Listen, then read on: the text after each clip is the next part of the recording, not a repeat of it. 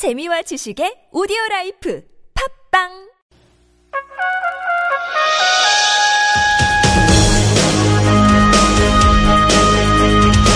열린 아침 김만흠입니다. 2부 시작합니다.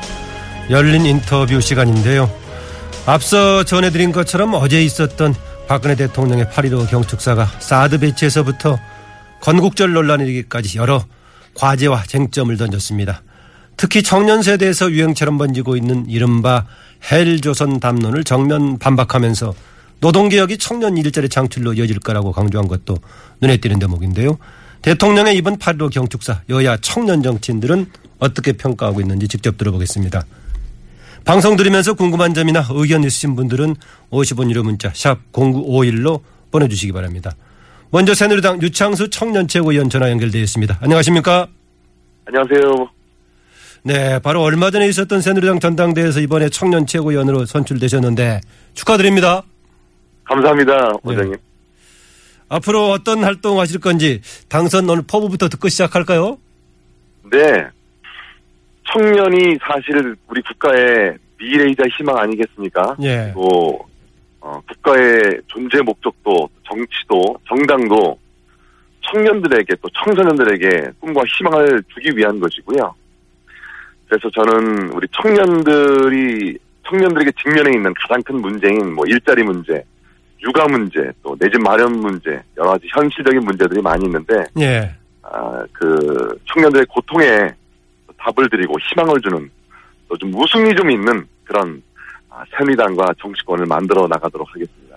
네, 어제 있었던 박근혜 대통령의 8.15 경출사 광복절이기 때문에 그동안 상당 부분이 일본 관련된 문제라든가 외교 문제가 포함되긴 했습니다만은 어제는 이례적으로 경축사의 절반 이상이 국내 문제에 할애가 됐었는데 전반적으로 어떻게 평가하십니까? 박근혜 대통령께서 임기가 이제 1년 반 정도밖에 남지 않았고, 아, 많은 일들을 하시기를 원하시는 것 같습니다. 그래서, 어, 물론, 일본이라든지 여러 가지 문제들도 있지만, 특히 지금 경제 문제가 녹록지 않고, 글로벌 경제 위기 때문에, 예. 그리고 또 사드 배치라든지 여러 가지 안보 문제, 북한의 핵 문제 때문에, 아무래도 그런 국가에 관한 시급한 아, 문제들을, 과제들 말씀하시면서, 국민 모두가 단합해서 이 위기를 극복해 나가자는 그런 의도, 의도와 의지를 저는 파악을 했습니다. 예.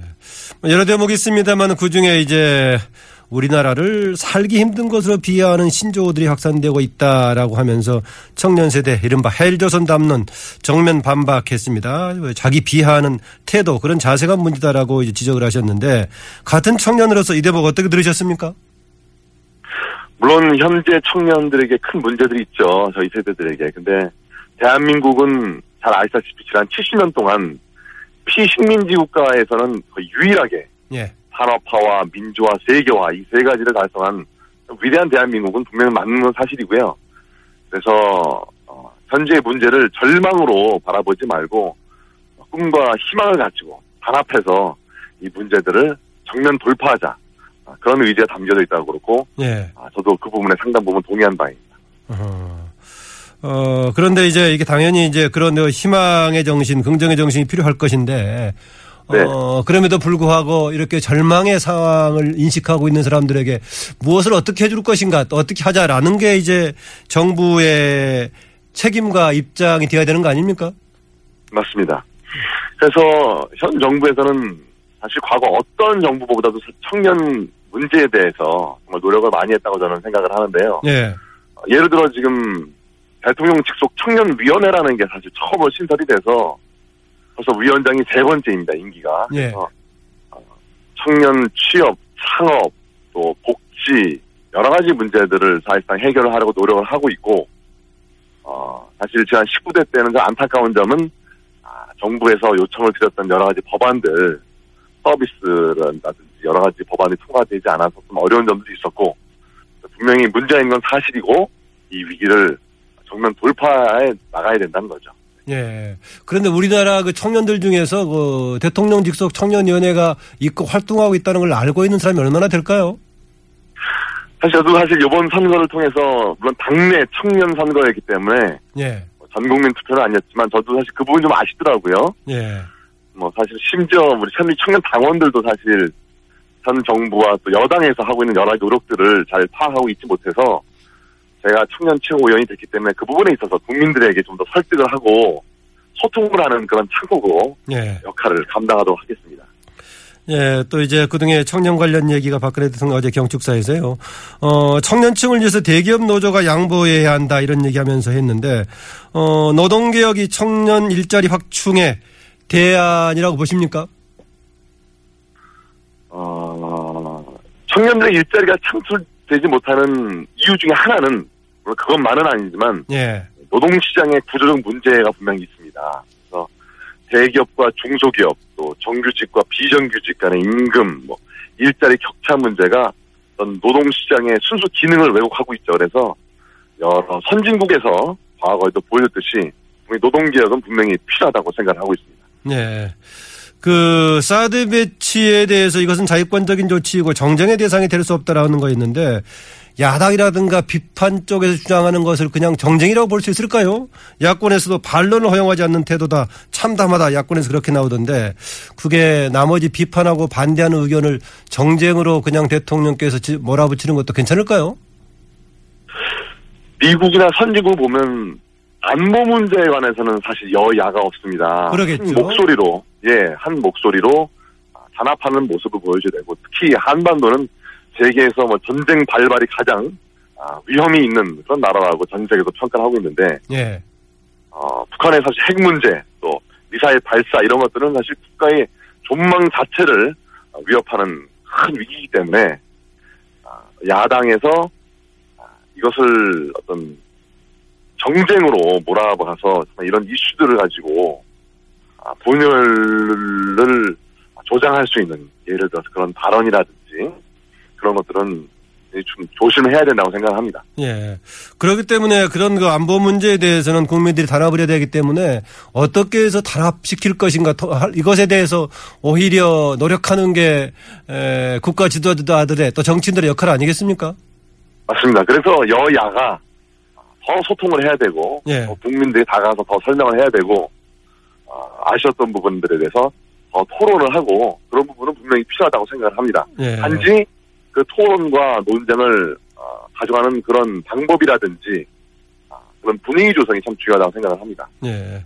어제가 이제 우리 광복절 71주년이었는데 광복절이라는 것이 이제 우리나라가 그 나라의 이제 국권을 잃었다가 다시 회복했던 날인 것인데 그런데 그날을 어 바로 어 맞아서 건국절이라고 대통령이 표현한 게 과연 적절한가 논란이 일고 있습니다.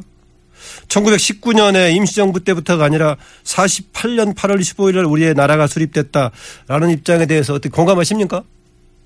네, 공감합니다. 어허. 건국절이 전 세계적으로 보시면 예. 사실 1945년 2차 대전 아, 종전 이후에 세계 대부분의 나라들이 사실 피식민제 국가였거든요. 예. 많은 신생 국가들이 아, 시차를 좀 달리해서 태생이 됐고 분명히 세계에서 된 그런 조류하에서 저희도 자유민주적인 국가를 48년도에 아, 남한에서 남한에서 아, 유일한 합법적인 정부가 수립이 됐기 때문에 당연히 대한민국의 정통성을 바라봤을 때는 1948년을 건국으로 바라보는 게 전 맞다고 생각을 합니다. 예. 끝으로요, 그 서울시 청년수당에 대해서 혹시 유채고 의원께서 좀 비판하셨던가요? 대권 행보다 포퓰리즘이다. 이렇게 보셨던가요? 네, 맞습니다. 왜, 왜 그렇게 보셨나요? 사실 서울 박원순 시장께서 이 예산 한 90억 원 정도로 지금 청- 청년들에게 예. 소수의 청년들에게 그것도 서울시에서만 현금을 배포하는 것은 사실 다른 지자체 소속의 청년들이 봐도 사실 굉장히 허탈하고요.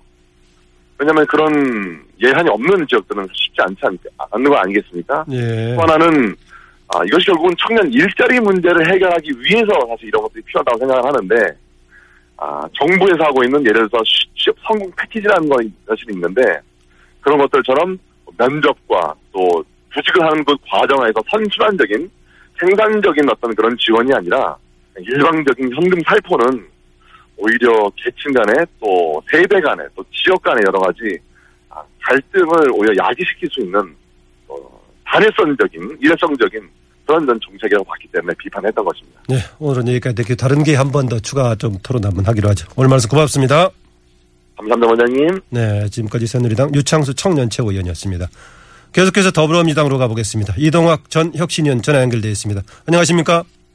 네, 안녕하세요. 네, 오랜만입니다. 네, 그러네요. 네.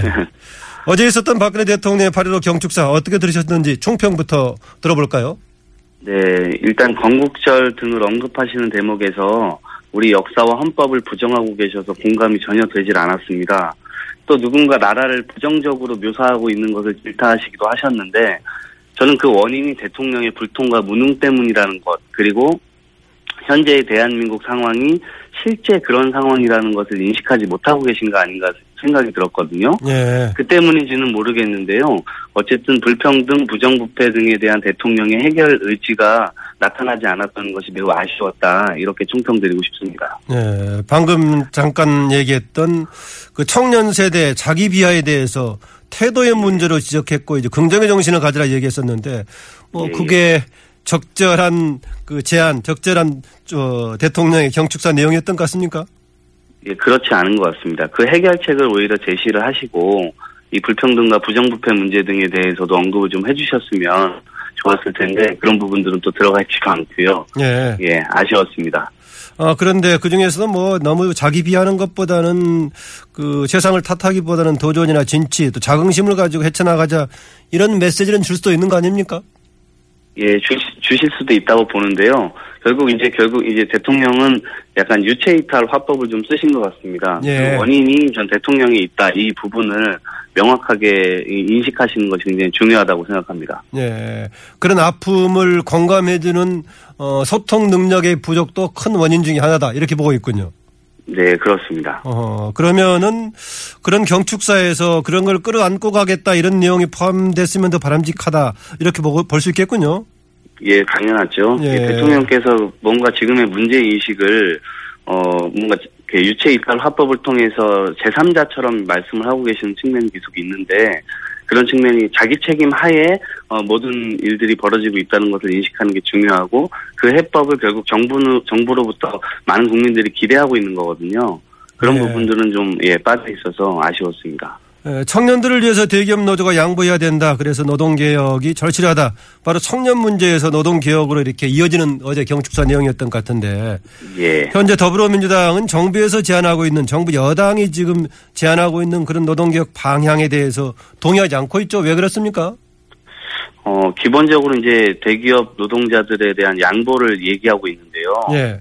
기본적으로 양보를 해야 된다면 기업부터 양보하는 것이 맞다고 보기 때문이에요. 왜냐하면 어, 기업은 아시다시피 산해유보금을 지금 수년간 대폭 쌓아가고 있고 또 기업은 돈을 벌고 있고 노동자들은 가난해져가는 상황이죠. 예. 이것이 불균형이 심각해져가고 있는 상황이고 또 노동자만 놓고 봤을 때도요. 대기업 노동자들이 중소기업이나 비정규직들에 비해 돈을 많이 벌지요. 그걸 부정하지는 않습니다. 하지만 그렇다 하더라도 이 불균형 상태를 바로잡으려면 강자인 기업이 먼저 내려놓을 때 노동자들의 양보도 저는 순차적으로 진행될 수 있다 이렇게 봅니다. 예. 예. 여야 중에서 그래도 조금 어, 노동 친화적이고 노동 쪽에 상당히 그 그래도 설득력을 가지고 있는 야당에서 이런 그 중향 평준화 내지 대기업 노조의 양보를 먼저 꺼낸다면 좀 낫지 않겠습니까? 어떻습니까? 어 저도 일견 그런 그럴 필요성이 있다고 보지만 예. 결국 어, 지금의 상황은 이제 그 불균형 문제가 일, 일어나고 있기 때문에 약자에게 먼저 양보해라라고 하면 어, 과연 양보를 이끌어낼 수 있을지 그건 의문이고요. 예. 결국 그런 측면에서 봤을 때는 지금의 기업 지금 법, 법인세 지금 깎아줘 있는 거 그걸 정상화시키는 것이 중요하다고 보고 그렇게 했을 때 순차적으로 뭔가 양보를 좀 이끌어낼 수 있지 않을까 이렇게 생각합니다. 아하. 그래도 국민들의 상당수는 대기업 노조 문제에 대해서 일정한 양보하는 데 대해서 좀 공감하는 분위기가 있지 않습니까? 어, 그, 그건 확실하게 는 제가 뭐 통계나 이런 건 잘 모르겠고요. 예. 일단은, 예, 기업에 대해서 저희가 무슨 악감정만을 가지고 이렇게 이야기하는 것은 아니고, 예. 어, 눈에 보이게 사내 유보금을 쌓아가고 있고, 그것 자체를 어, 투자로 연결되지 않고 있고, 그 결국 일자리, 어, 이렇게 다양하게 일자리를 만드는데 연결되지 않고 있거든요. 예. 예, 그런 측면들이 먼저 좀 담보되어야, 어, 노동자들에게도 양보를 좀 이렇게 끌어낼 수 있자, 있다, 이렇게 생각하고 있습니다. 어, 어, 대통령 어제 경축사 중에서 사드 배치는 정쟁의 대상이 될 수 없다. 다른 방법이 있다면 대안 제시해달라. 어, 그동안의 사드 배치에 대한 어, 철회 요구라든가 비판적인 지적에 대해서 정쟁으로 얘기를 하신 것 같던데 이런 대통령의 발언 어떻게 들으셨습니까? 어, 저는 상당히 무책임한 발언이라고 생각합니다. 이 국민들을 오히려 이렇게 협박하고 있는 것이 아닌가 이런 생각이 들 정도로 예. 이 나라의 자유를 찾기 위해서 끊임없이 노력해온 이 선조들의 희생을 가치 없게 만들어내는 발언이라고 생각하고요. 또 무기가 많아지면 평화로워진다? 저는 이런 발상에 전혀 동의할 수 없습니다. 그리고 사드 문제는 무능한 이 외교 능력, 국방 능력의 한계를 보여주는 사건이라고 저는 평가하고 있습니다. 예. 어제 그 대통령의 경축사 첫머리에서 오늘은 제 71주년 광복절이자 건국 68년을 맞이하는 역사적인 날 이렇게 해가지고 예, 일부 보수 진영에서 제기하고 있는 건국절 제정론에 힘을 실어줬는데 대통령의 역사 인식은 어떻게 보십니까? 네, 대통령께서 이 헌법을 부정하시고 또 역사를 부정하시고 계시기 때문에 어, 따로 드릴 말씀이 없는데요. 특히 그 독립과 강복을 위해 역사 앞에 떳떳이 헌신했던 사실이 있음에도 이를 무시하고 우리 역사의 연결을 이제 끊고 계세요. 예. 생각건데 이 당사자 없는 위안부 졸속 합의나 중국 교과서 밀어붙이기 등이 다 이 연결되는 대목이라고 볼 수 있는데요. 역사관이 우리나라의 근간과는 좀 맞지 않다 이렇게 보여집니다. 예. 바로 지금 이제 이동학 전 혁신위원 앞 전에 새누리당 유창수 청년 최고위원하고 인터뷰를 해서 들으셨나 모르겠는데요. 네네. 유창수 최고위원이 새누리당 청년 최고위원이 서울시 청년수당 이 사업이 퍼퓰리즘이다. 대권을 위한 행보다라고 비난했는데 그렇게 보십니까? 아, 청년수당 정책을 또 띄워주고 박 시장님을 대선 주자로 만들어주고 있는 것은 새누리당이라고 생각합니다. 예. 서울시장으로서 서울에 살고 있는 청년들의 어려움을 해결해주기 위한 당연한 노력을 하고 계시다고 보고요. 이러한 노력 자체가요, 어, 청년들이 취업을 준비하는 과정이 꽤 험난한데, 이 과정이 고비용 구조화 되다 보니까 생활비도 벌어야 되고, 계속해서 이 나락으로 되풀이 되거든요. 예. 그래서 이것을 조금이나마 해결해 주는, 해결해 주자는 것이 청년 수당이고, 어, 오히려 집권여당 최고위원이면 지금의 헬조선을 사는 청년 문제에 대해서 해결책을 내놓는 것이 우선이지, 노력하는 지자체 정책에 태클 거는 것이야말로 포퓰리즘이라고 생각합니다. 예. 끝으로요. 이번에 그 더불어민주당 전당대회 전국 청년위원장 경선에 출마하셨는데 청년위원장에 당선되면 더불어민주당에서 어떤 역할을 할 생각이신지 짧게 드리면서 마무리할까 합니다. 예, 예. 일단 박근혜 정부가 해결하지 못하고 있는 청년 문제들을 당연히 이제 해결하기 위해서 이른바 이제 청년 을지로 위원회를 구성하려고 합니다. 예. 그래서 청년들의 고민과 어려움을 현장에서 직접 듣고 모아진 문제들을 우리 청년이 내부에서 치열한 고민과 연구를 통해서 정책 대안 끊임없이 제시해 나갈 거고요. 이를 통해서 청년들의 에너지를 응집시켜서 내년 대선에서 승리하고 정권 교체할 수 있도록 조직을 정비해 나가려고 합니다. 오늘 말씀 고맙습니다. 네, 고맙습니다. 네. 지금까지 이동학 더불어민주당 전 혁신위원이었습니다.